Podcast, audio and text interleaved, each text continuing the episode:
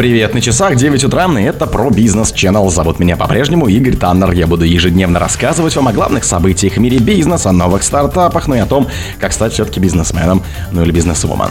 Ламода откроет собственные магазины спортивной одежды на месте Адидаса. Рыбопромышленники не увидели рисков в сбросе зараженной воды с Фукусимы. Коммерсант узнал о решении снести постройки на третьей горбушке.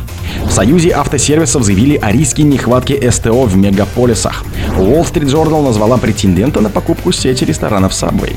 Интерфакс узнала о перезапуске Яндекс N.Вин под новым брендом за рубежом. Спонсор подкаста Глаз Бога. Глаз Бога это самый подробный и удобный бот пробива людей, их соцсетей и автомобилей в Телеграме. Ламода откроет собственные магазины спортивной одежды на месте Адидаса. Онлайн-ритейлер Ламода откроет первую сеть офлайн магазинов под собственным брендом, сообщил представитель маркетплейса. Сеть будет специализироваться на продаже спортивной одежды и обуви, уточнили в комментарии. В ближайшие три года Ламода планирует открыть 300 магазинов. Открытие первых 50 точек ожидается до конца 2023 года. Для открытия сети компании ведет переговоры об аренде торговых площадей более чем в 20 городах России. В частности, ряд торговых точек будет располагаться на месте закрывшихся магазинов сети Adidas.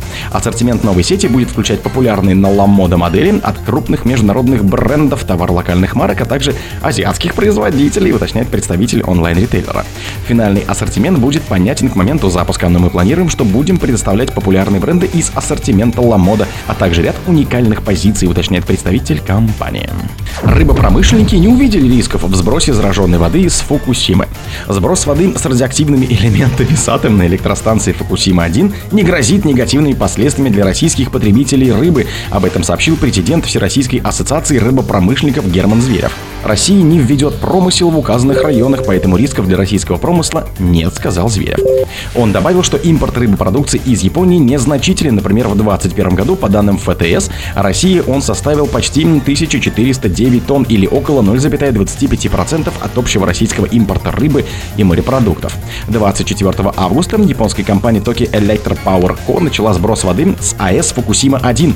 На станции находятся очищенные, но содержащие радиоактивные вещества, такие как тритий и вода. Вода хранилась более чем в одной тысячи резервуаров, общий объем которых 1,34 миллиона тонн. Сливные работы проводятся в здании сейсмоизоляции внутри АЭС. Рабочие смешивают очищенную воду, полностью очистить ее от радиоактивных элементов невозможно с морской водой и выливают ее в яму.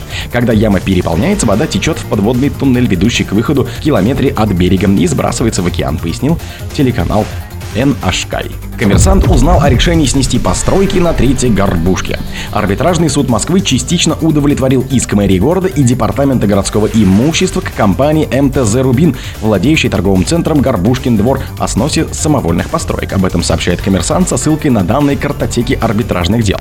Изначально в требованиях мэрии был полный снос автомойки 26 тысяч квадратных метров и парковки 28 тысяч квадратных метров на территории ТЦ, но эти требования удовлетворены не были. В итоге суд обязал собственника объекта снести самовольные постройки на площади 18 тысяч квадратных метров. В основном здании комплекса. Часть автомойки на 1,2 тысяч квадратных метров и часть парковки на 1,3 тысячи квадратных метров.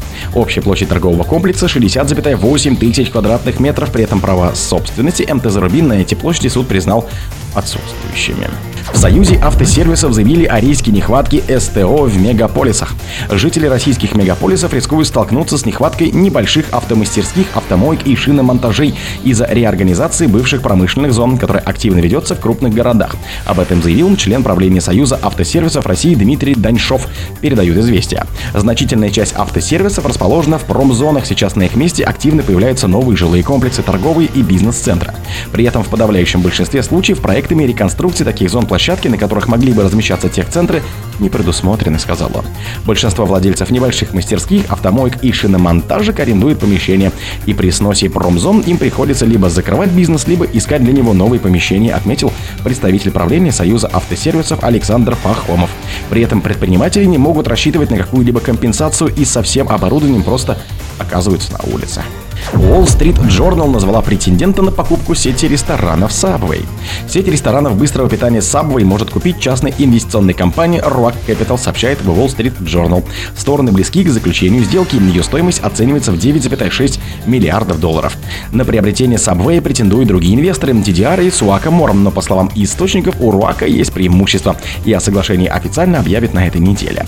Rock Capital базируется в Атланте, штат Джорджия. Фирма ранее инвестировала в развитие бизнеса производителя брицели и другой выпечки, сеть закусочных Arby's и Jimmy John's, а также бренды мороженого Baskin Robbins и Carvella.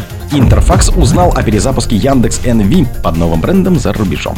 Нидерландская Яндекс NV, холдинговая компания Яндекса, начала публиковать в LinkedIn, заблокирован в России 2016 года, вакансии, из описания которых следует, что международный бизнес структуры планируется перезапустить под новым названием, передает Интерфакс.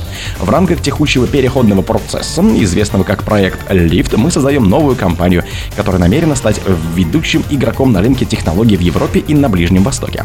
Говорится в описании вакансии специалиста специалиста по документу оборота. В описании нескольких вакансий, размещенных на LinkedIn, говорится, что запуск обновленной компании намечен на начало 2024 года. Как уточнил источник Интерфакса, проект Lift — это рабочее название самого проекта корпоративной реструктуризации. Название будущей компании пока не анонсировали, добавил он. О других событиях, но в это же время не пропустите. На микрофона был Игорь Таннер. Пока.